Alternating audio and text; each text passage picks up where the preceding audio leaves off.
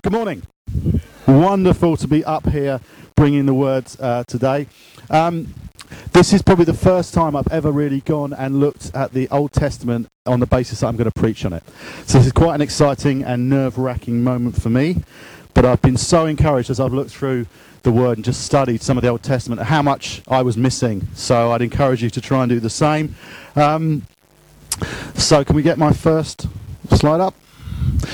So today is entitled, it's from the Living Life Without the Fear series, but it's called I'm a Celebrity, Get Me Out of Here. And I'll explain why as we get on. That's not me, by the way, I'm not the celebrity. But I'll take you through this. Now, if you don't know, we're preaching in a series that's going to last 40 weeks. It's like going through the desert for 40 weeks. It's going to go for 40 weeks, but not consecutively, around Living Life Without the Fear, based on the book of Joshua. And for 2 weeks now, Simon has been rambling godly on about this book and not actually reading it. And guess what? Neither am I. So we're still not going to go into Joshua because we really want to just spend some time almost putting Joshua in a real context. Why are we bothering with this book of the Old Testament? So before we go in, which is next week, I promise you, if he doesn't, I'll get up and read the whole of Joshua 1 to you. Next week, we're going to go into Joshua. We're just doing one more week of looking at something before we go in. So, we're going to try some new technology, which might work. Let's see. No? Can you put my next slide up then? There you go. Look, I'll do it without my hands now. Never mind. We'll keep trying that. We're going to work it out one day. So I'm going to take us back a little bit into Deuteronomy. But first of all, I want to just remind you of the 5 words that Simon said really shook the whole nation of Israel. And it's the first line of Joshua 1:1, which is why we've never got past the first verse. It just said, after the death of Moses, like a nonchalant casual, well, Moses died and now here's the next bit. And that was a huge thing for the nation of Israel. So we're going to go back into that. But the important thing is knowing that Moses himself knew about his impending death. He was told. There was a whole series at the back end of Deuteronomy that talks to him about to die. And when he would announce that to the millions of Israelites, this would have been a big deal. Moses was the big kahuna, you know, the big guy, the number one, the man that they had followed, admittedly round and round, but for years, out of slavery, and then for 40 years, round and round, they followed Moses, and Moses was a big deal to them. He was the guy who did so many things that we'll look at again, but I just want to start with quite a long verse. I want to read Deuteronomy 31. So do you want to try and pop that up for me? Here we go. So I'll read this to you. So this is Deuteronomy 31. Then Moses went out and spoke these words to all of Israel. I am now 120 years old and are no longer able to lead you. I just want to pause for a sec there. If you read in other parts of Deuteronomy, it says that Moses was not ill. He was not incapable physically of leading people. It's actually he was no longer able because God was making a change. The Lord God has said to me, you shall not cross the Jordan. The Lord your God himself will cross over ahead of you. He will destroy these nations before you, and you will take possession of the land. Joshua also will cross over ahead of you, as the Lord said. And the Lord will do to them what he did to Sihon and Og, the kings of the Amorites, whom he destroyed along with their land. The Lord will deliver them to you, and you must do to them all that I have commanded you. Be strong and courageous. Do not be afraid or terrified because of them. For the Lord your God goes with you. He will never leave you nor forsake you. Then Moses summoned Joshua and said to him in the presence of all of Israel, be strong and courageous, for you must go with this people into the land the Lord swore to their forefathers to give to them. And you must divide it among them as their inheritance. The Lord himself goes before you and will be with you. He will never leave you nor forsake you. And he ends by saying, do not be afraid, do not be discouraged. God knew, Moses knew, but God knew and said it through Moses. When he said, I'm not going to go with you, one thing that would have gripped them is fear. Hang on a minute, we followed you for 40 years. You're our man who speaks to God and then speaks to us, and you're not going to go through. We're set on you. I know we worship God, true, but we're set on you as far as you're the constant in our life. You're the one that we know is going to do the work for us, and that would have been so huge. So there would have been fear, discouragement, real concern, and yet God knew that. He got Moses to say to the people, don't be afraid, do not fear. And I'll try and explain, hopefully, why that is so important to us as a church. If we just pop up the next slide, the way I'm going to do this is I'm going to go through three key points. I'm going to go through who is our leader. I'm going to talk about how are we therefore to be led. And I'm going to go to say, how does this all counter my fears, as in any one of us and our fears. So, next slide, guys, just for me for a while. So who is our leader? Now that may seem like a bit of a dumb question. I mean, for you, if I said to you, or someone said to you in the street, well, who's the leader of your church? You say, well, there's Andy, and then there's Simon, and Simon's the team leader, so I guess Simon's the leader of the church, and that would be a very short preach, but that's not actually, you know, done. Okay, topic two, please. No, it's not actually, and you'll no doubt understand where I'm going with this, but it's part of the challenge that many of us are going to have to face. Now, I'm, you know, for those of you who are young in the congregation, like myself, you laughed. You cruel people, you laughed when I said I was young. But those that are younger than me, so in your 20s, actually in your 30s, even in your early 40s, you're younger than me, you will have to accept one thing, that unless Jesus comes back relatively soon, and no one's to say he isn't, and kind of most days I pray that he would, unless he comes back soon, I won't be around when this church is taken up with Christ. There's every chance that may be the outcome. No one knows the date. Lots have tried. It's supposed to be 2000, wasn't it? Lots have tried to say Jesus will come back at this moment. We don't know when that will be. So there's every chance that when Jesus comes back to take this church up, I will either be in a wheelchair, you know, quietly with my rag on, just, you know, sipping my tea and sleeping most of the day and doing a lot less than I do now, or I may be gone. I may already be up there waiting to be with... Don't be disappointed. Did heads just go down? No, thanks. Cheers. But neither will Simon, even though he's younger than me. He may not be around at that time. So it's really important we grasp that concept in our minds because, like I say, I'm not looking to be here forever. Eternity is not for me now. It's something for the future. I can't imagine myself in my 70s or 80s kind of still trying to do the level of stuff I do now. So at some point in my life, there's going to be a change that will come. But I'll come back to how we're going to be led in that context. But it's really vital that you know that this church, Christ First Watford, is not a club. I've probably used that analogy many times before. This is not a club for people who love each other. This is not the Christian club where you come to that Simon and I decided one day, let's start up a club and we'll see how many people want to join and you be the chairman and I'll be the operational guy and we'll kind of organise some, every Sunday we'll have this meeting and we'll just see how many people fancy coming along. That's not how it works. It's not a club for people who love each other. And I was sort of preparing and I wrote something that I just want to read out to you that was my own words but I felt God was really laying on my heart. If you're someone who's visiting X1 regularly, at some point, preferably now, you'll be confronted by your own sin. And you'll be confronted by the risen Saviour. Now, I'm going to pause for a minute. This morning, as we were praying in the holy fire exit, I don't know if you know about this place, but whenever we gather in the morning to pray in there's just a sense of God really being amongst us in the holy fire exit. And the word that kept coming to me is confrontation. And I thought, wow. And then as we were sort of singing this morning, we were singing about love. I thought, if I use the term confrontation, people might misunderstand what I mean. But God was saying, I want to confront several people in this room with their own sin. I want to make people realise and confront them with the fact that you're never going to work it through yourself. You are a sinner. We are all sinners. And for some of us, we think, no, there's sinners and there's me.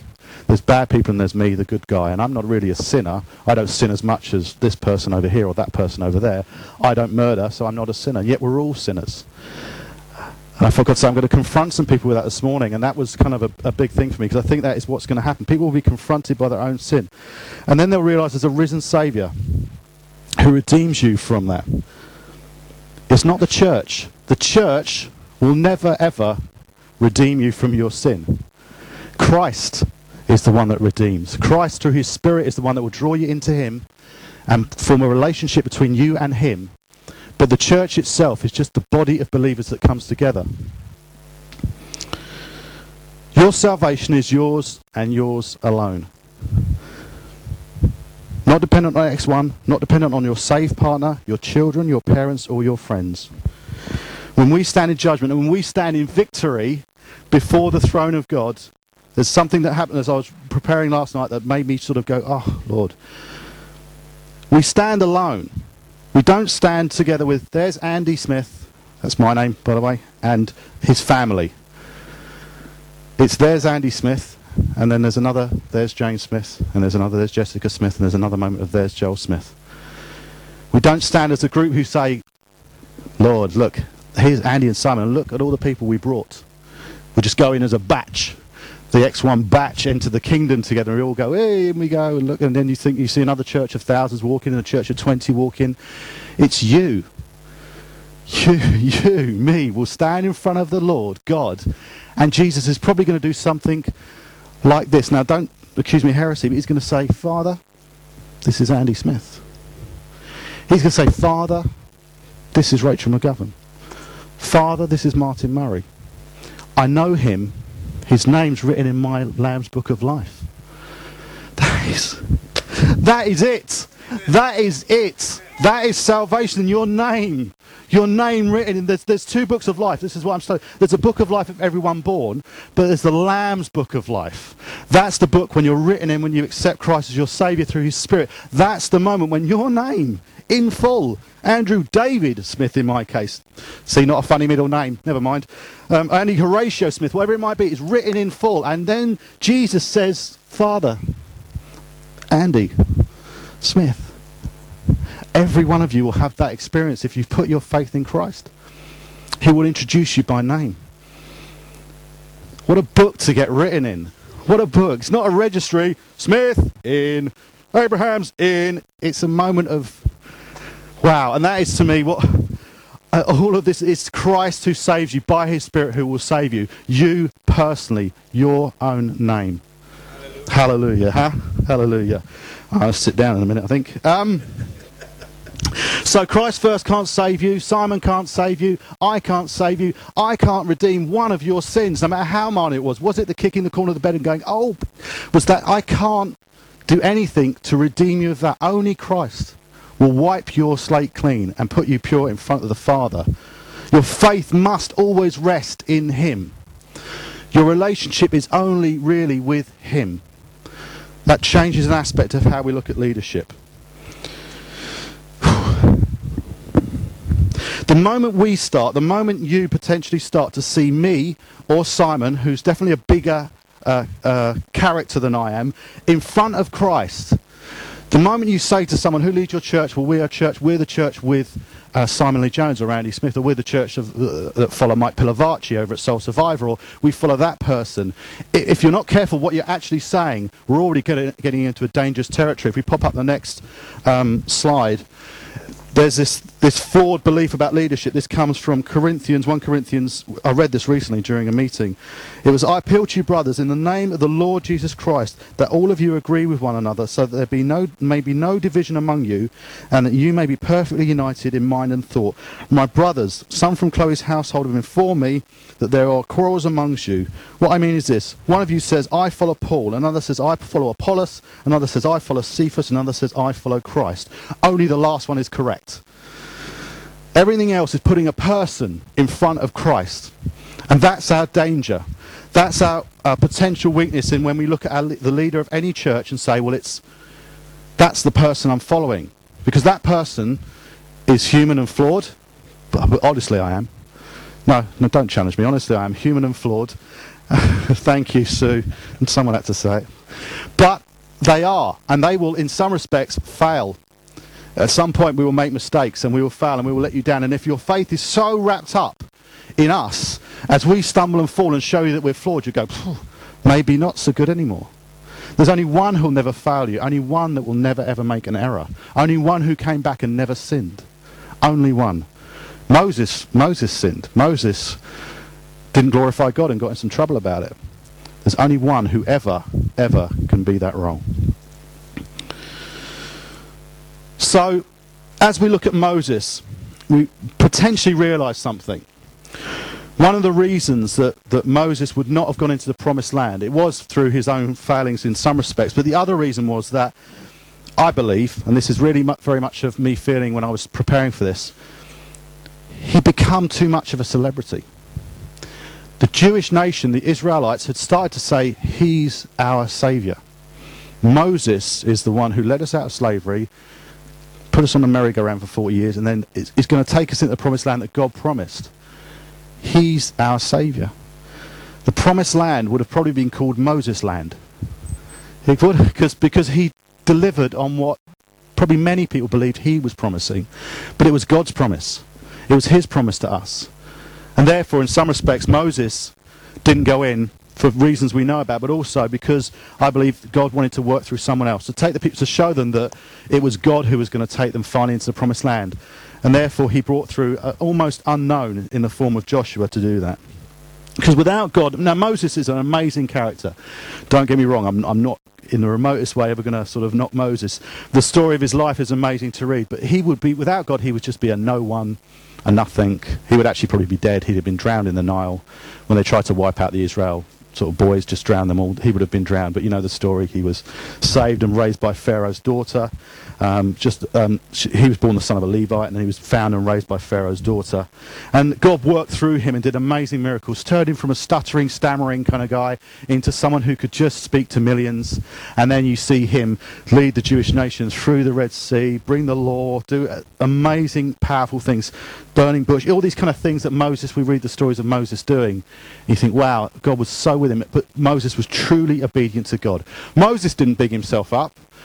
God, I hate that expression, it's so fake American. But Moses didn't do that kind of stuff. Moses didn't say, look at me, I am Moses. He always, always, always professed to be, you know, driven and led by and spoken to by God. So you can now see that he stands up in front of the Jewish nation in Deuteronomy 31 and says, I'm not going to go with you. And at that moment, the Jewish nation just sink. And no, not Moses. You're not even going to be alive when we go in. You're going to die? Yeah, I'm going to die. And I'm going to hand over the leadership to this guy, Joshua.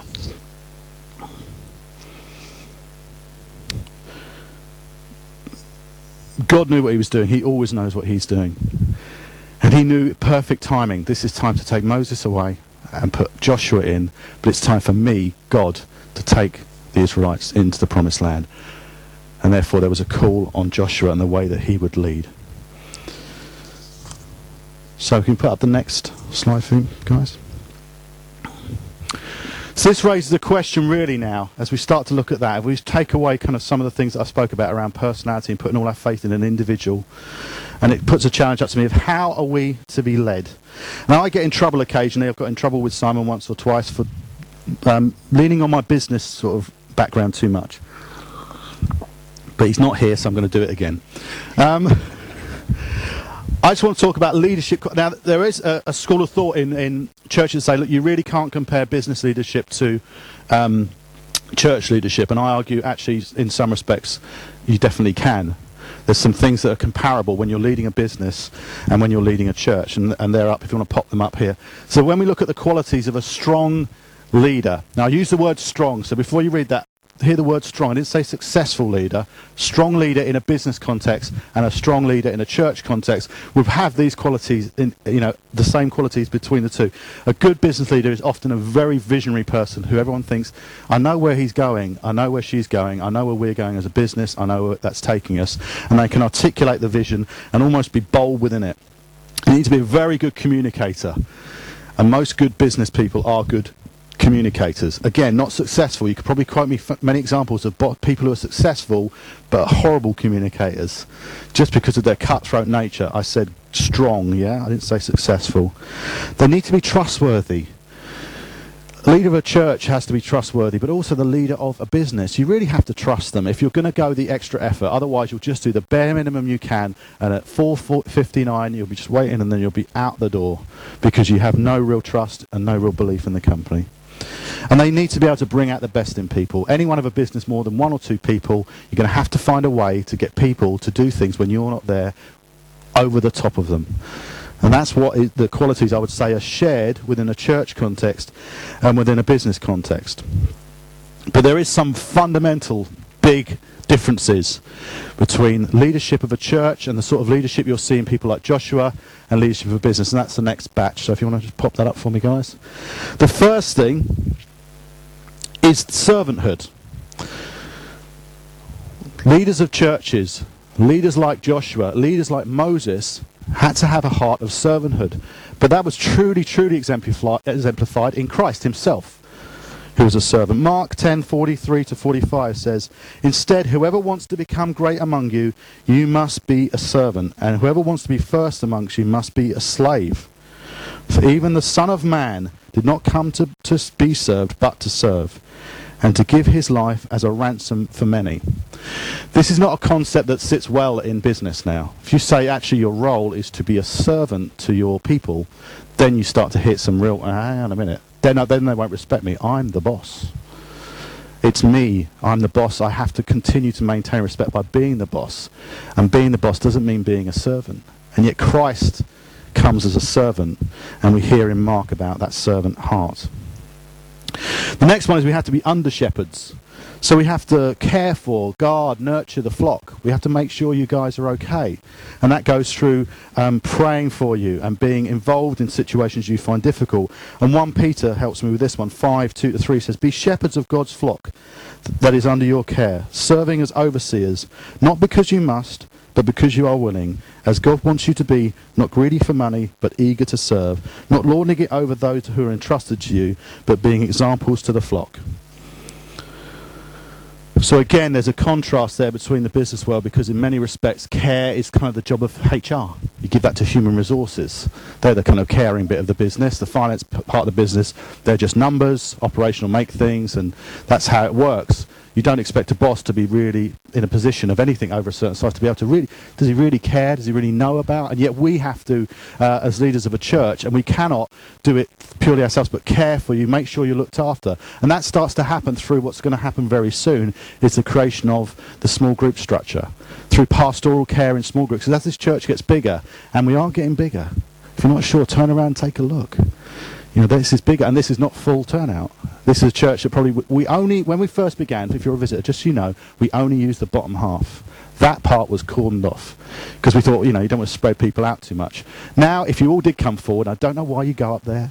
It's like being in the back of the bus, you're just naughty school kids. But if you wanted to come all down the front here, there wouldn't be enough seats for you. Now, that's a huge change in us as a church in the space of several months. But we have to care for the flock. We have to put in a structure that says that we can care for many through a structure of small groups, and you're going to see that happening very, very soon. Church leaders need to be a witness. 1 Peter 5:1 says, "To the elders amongst you, I appeal to you as a fellow elder, a witness of Christ's suffering, and one who is also will share the glory to be revealed." We are to be a witness at all times. We have to be almost on point at any moment. I went out on Thursday, I think it was, with an old friend of mine. I used to be in a recording studio with him many, many years ago, and I only wanted to meet him for half an hour. We had a 3-hour lunch because he just asked me some really tough questions about Christ, and I thought, you know what, I'd love to, I should go home, I really should, I've got things to do, but I stayed there for 3 hours just to talk to him and answered half his questions, and the rest I said, man, I have to come back to you, that's tough stuff. But that's to be a witness at all opportunities. The next one I think is big, to be humble, obedient men of God. Romans 12:3 says, "For by the grace given me, I say to every one of you, do not think of yourself more highly than you ought, but rather think of yourself with sober judgment in accordance with the measure of faith God has given you." Again, humble and obedient is not a characteristic that you're encouraged to do in a business situation, but in a church situation it's critical that you're led by guys who are humble. We are nothing without God. We're here to serve you. But fundamentally, you know that we're being obedient to God's call. If you know that's happening, then you start to see through us and see God at move in the church. You can see He's told them to do that, and that's why they're doing it. I'm sure for many of you, the transition from Queen's School to View would have been I'm not sure, but we were sure. We had to at some points, and it was probably not the way you wanted to have to do it, say, we're going. I know it's going to be difficult. I know there's no room for certain things. I know there's no space, but God's told us to do it, and we're going to do it. And the fruit, again, is in the room.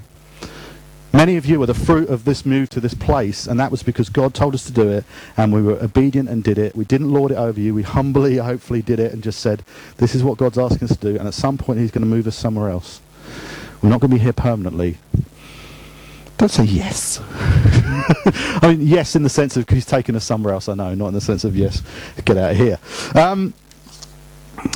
And you need to see men who pray and study the word and teach. Acts 6:4, and we will give our attention to prayer, ministry of the word. When the apostles set apart some people to do the kind of work of the church, the next thing was they said, right, now we're free, we're free of duties. We're not going to suddenly take it easy. We now go and we study the word and we pray and we teach. That's our fundamental set apart role in many respects. When someone's called to be a leader, it is to teach. An elder is to teach. The role primarily is to teach. And to be the person who says, this is what God's saying to us, and set those visions. So, I didn't say success, and that's important. The role of leadership in the church, success is just not the same in a church context. Success if we said, look, our primary aim is to be successful, you'd say, how do you measure that? And you'd measure it by numbers. So we're rejoicing in the fact there's many here, but we measure it by how many people are in the church. You know, how much is the offering? I shared a bit earlier about that. How give me some numbers to prove that you're being successful. And then what we'd have is the worst thing possible come, church league tables. We'd have this kind of, they must be doing really well because they're kind of 500. Never mind, 300. I once had someone challenge me in a morning prayer meeting when I used to get up early and pray with people. Doesn't happen anymore. I used to get up really, really early, and I used to pray with some guys. And one morning he said, what's going to be our target for this year for numbers saved? How many should we aim for? And I said, let me think. How about one? How about one person plucked from hell? How about one person pulled from the fire? How about one person saved from a life without God? How about just saving one person from their sin? And then we'll go for another one. Please don't say 5, because if we get 4, we're going to go, only 4 saved, never mind. 4 people saved would be amazing. 1 person saved is amazing. I'm so grateful I was not a statistic on someone's, saviour tally chart. I got another one in.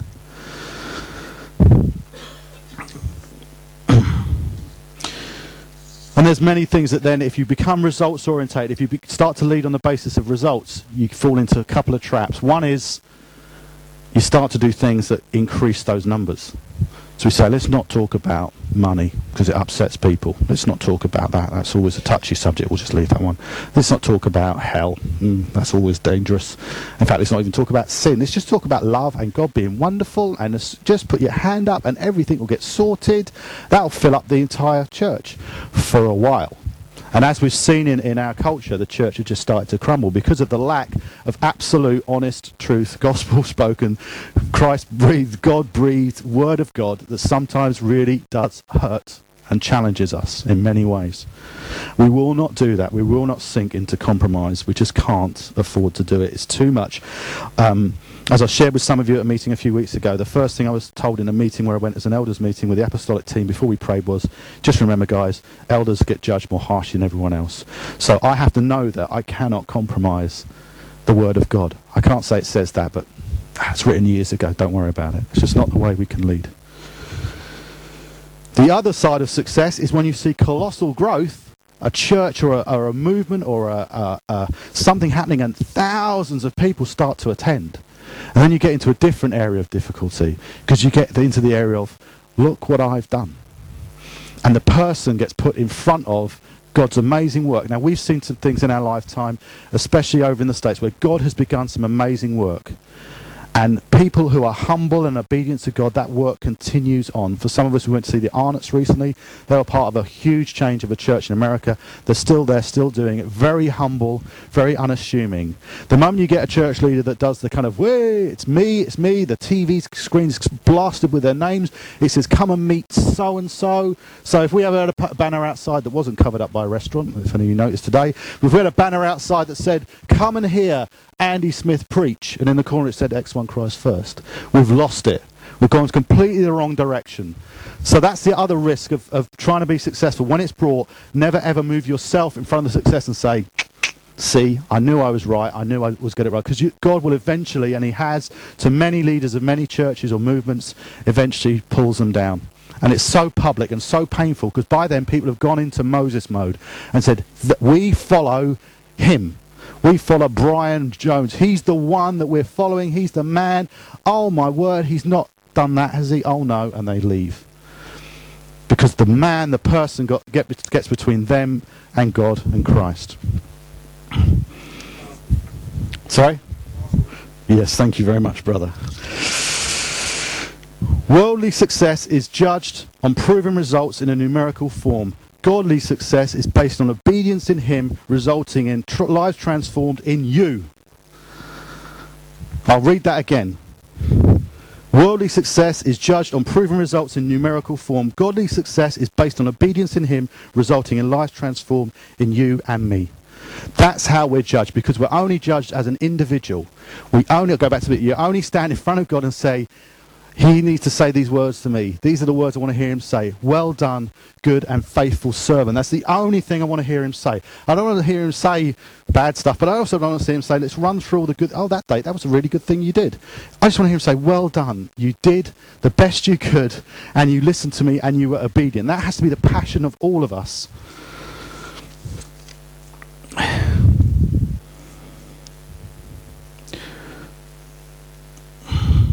Those who are put in leadership of a people, like Moses was and like Joshua became, are nothing more, if they're truly people of God, vessels through which God works. And it's the obedience of Joshua that astounds us. It was God asked Joshua to do some really odd stuff. I don't know if you've read it yet, but certainly if you read the first sort of 6 or 7 chapters, he had to be obedient to some really odd callings. He was asked, as they crossed the Jordan, it involved some stones, if you've read that, being put in. And the Jericho, you know the story of Jericho, as the walls came down? The story, I'm not going to ruin it, because I'm sure half of you would have heard it anyway, and you'll hear it in songs and things. Marching round it every day, 7 days, 7th day, blast the trumpets, give a loud shout, and the walls are going to fall down. Now, come on day 3, they must have been going around, he better have this right. He better be right. This is a big place to walk around. If he's wrong, we're going to look so stupid on day 7 when we stand there and all go, ah! And they all go, hi. What are you doing? It's a military. You're supposed to be an army. What military campaign is this walking round thing for 7 days, and eventually when you're done, you're going to shout at me? And yet they shout at the walls, and the walls come down. So Joshua heard this and had to tell the people who were the trumpeters and everyone, the guys carrying the Ark of the Covenant, this is what we're going to do. And do you think they all went, you're out of your mind, or we're going to do something else? No, they just went, God's with you. We know God's with you. That's the strangest thing ever. Move to a cinema? Really weird. God's with you. We're just going to go and do it.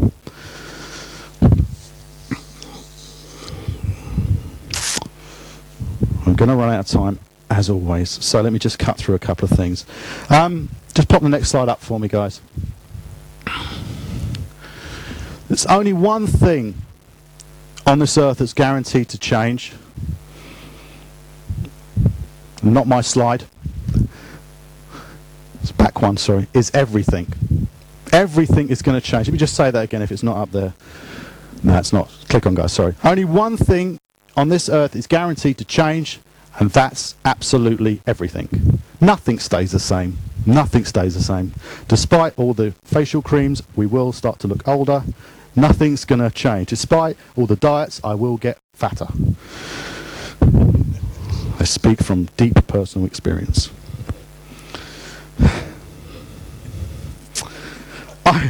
Stop laughing. I think the thing for me about when we look at this whole story of Moses, I can see some parallels in our church life. Again, if you're new here, you might not know this, but in the last in the history of this church, there's been several changes of leadership. And we were led by, a few years ago, a guy called Terry McGovern, who was called up by God to go up into Inverness, and faithfully did that. Prior to him was Graham Atkins. And we had the leadership changes of recent, and I'm trying not to get into too much of that today, but there's been a lot of change, but the thread, the constant through it all, and the faithfulness of Graham Atkins and Terry McGovern was seeking God and this church, not seeking themselves. They were faithful to building this church. This is the same church many years later. This is the legacy of their work. And Joshua leading the people into the promised land wasn't like Joshua turning up and saying, nice try, Moses, now it's my turn. The legacy of Moses' work was in Joshua as he led those people in. And no matter who eventually is leading this church the day that Christ comes back and we all go up, that won't be the person individually. Firstly, God did it. He was the constant through all of this, and that will be the legacy of any of us any that led you, our legacy will be what gets taken up. God did the cruelest of things to Moses at the very end in 34, I think, of Deuteronomy. He didn't do it cruel, you know what I mean? But he took him up onto the mountainside. He went, there is the promised land. That's it.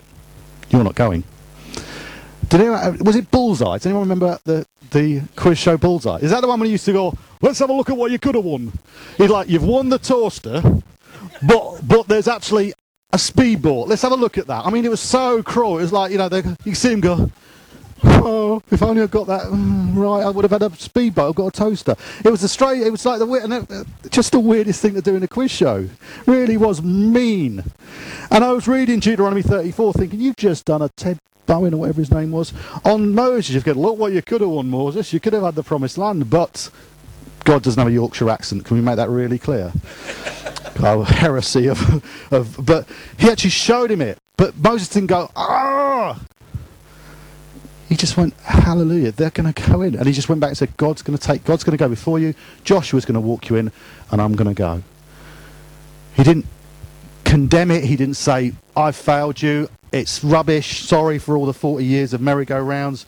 Joshua obviously had the map all along. He's going to take you in. It didn't happen like that. He knew his legacy of what God had called him to. His obedience would take with the push that went behind them, but Joshua was going to lead them. That's what I kind of draw as a parallel from all of this. So, I'm going to jump into how this should apply to you. Next slide, please, guys, I think. There you go. So how do we apply all this? How does this all kind of connect together for us? First things first. Follow God, don't follow personalities. If I become more and more entertaining and more kind of wear bigger shirts and weirder, don't say Andy's getting better. Just look for God in me, and me preaching God to you, me sharing God with you. And that's the same for your cell leaders or for you in a one-on-one relationship where you're trying to help someone through something. Look for God in what they're telling you. Try not to look for counselling advice, you know, just toughen up or stuff like that. You want to hear God spoken to you in very difficult circumstances. Support your leadership if you see that God is moving through them. And if God's not moving through them, tell your leadership. Tell them, I'm concerned because I'm hearing stuff from you that's not of God, it's just of you, and that worries me. Tell them that. Tell me that if ever I do that. I challenge you. I lay that down in front of you. Tell me that if ever I do that, because I want to hear that, because that will be something I will not react hostilely to, whatever the right word is. I will not react. I will take that. And if I think I'm right and I am in God, I'll explain to you why I believe that God's in that. Please don't do this natural reaction, which I did confess 2 years ago, of just grumbling. And finding someone else who empathised with me and really grumbling with them, until we get ourselves in such a circle of grumble. We were going to take over the church, and not those guys, because they had no idea what they were doing, and we were. And it's such a difficult, and it's so easy to fall into. Don't be condemned, be convicted if you've done it. If you're doing it right now, be convicted, don't be condemned. Not right now. If you're talking right now, please stop. I'm trying to preach here. And remember, God is the constant. There's only one constant in the life of this church, because we can't even keep our name steady for more than 5-10 years. The venue keeps changing. The eldership keeps changing. Everything is going to change, but the one thing will never, ever change. God's going to be the constant until Jesus Christ comes back and takes us all home, and then he's the constant for eternity, yeah? Hallelujah. Be aware, the most famous person of the Old Testament, Moses. He had a film made about him, many films made about him. Moses never saw the actual fruit of what he did. And that's something for us to take on as individuals and those who lead. But even yourself, if you're witnessing to someone, you may never see the fruit of that work. You just need to know you were obedient in that moment. When God said, do this, you did it. We have a situation recently that we're jealous of, and we should share it with you. Two young people, James and Fran Main, got saved, I think, 2 weeks ago at Soul Survivor. Hallelujah. Hallelujah. They got saved at Soul Survivor. Our initial reaction was one of, why wasn't it in X1? You know, and immediately we went, no, hang on a minute. We played a part in their lives. It's wonderful to hear that they have become saved. And we're just praying now, God, work in them. They're justified, sanctify them. Help them through that. Hallelujah. If we see them and we're able to help them, fantastic. It's not Soul Survivor's catch. It's not. Jesus got them. Jesus saved them. Where he did it, I don't care. He can do it here now. He can do it in a pub. He can do it in a cathedral. He can do it anywhere. He will convict you of your sin, show that he's the only way to resolve that, and say, through me, you will stand in front of God. And he will say, welcome in, Ben Atkins. He will say your name. That's the only truth. That's the only way. And I don't care where he does it. I don't care where he does it. I just want to make sure that we do everything to make sure that one day he does, for every individual we know, for every individual we meet. In many respects in leadership, we want to model ourselves on Joshua. And if we do it right, your leadership of this church, this is why Simon and I keep looking at Joshua, we will be bit part players in God's huge plan. Just bit part players who just did what he told us to do, and God blessed individuals in this church. That's all we're calling for. Joshua didn't get famous really until the Jericho thing. That was kind of his big moment when everyone went, whoa. But he didn't get famous because people said, what a great military strategist. Let's do that walking around towns things every time. Because he never did it again. People just said, God's with him. And if God's with him, we'll follow him. So I'm going to end with the words of a song. We don't have time to play it. I was thinking we might. And we didn't sing it this morning. We did Promised Land, and there's a last verse, and it's good that we didn't in a way because it allows me to kind of emphasize. There's a last verse that is in the song Promised Land, and it goes, his name is Jesus, risen Savior. He's our healer, death could not withstand. His name is Jesus, sent from heaven to take us homeward to the Promised Land. He'll take us in. He's our Joshua. No individual, character or personality will be any more than just a bit part player in his plan to take you to the Promised Land. He'll take you. Jesus will take you. It's him who's coming back for you individually, by name. Us as a church collectively is kind of become secondary at the moment, because at that moment we are just part of God's enormous kingdom in praise and worship to him. So I end where I started in that truth. There's people here who are still on the brink of trying to make their decisions about whether this is all just a bunch of bunkum or really something. We could preach for months, never ever going to convince you of that. The only way you'll ever get convinced of that is a personal encounter with your risen Saviour. And that's what we pray for you. That's what we're going to do in a second. We're going to collectively pray for everyone that we know who's either aware of Christ and is struggling with it or is backslidden away, that they will have that personal encounter with Christ. You know, I now love inviting people to this church. And I have to say, it was a season where I didn't particularly want to. But I'm just so convinced that God's doing such a work in us. I love inviting people to this church. But that's not going to... You don't bring them to church to get them saved. You hopefully bring them to church to hear more about God, to see God's family together. But the only way they'll ever get saved is when they have a personal encounter with Christ. He convicts them of their sin and says, I'm the way. And if it happens right now, hallelujah. If it happens on Wednesday while you're in the bath, hallelujah.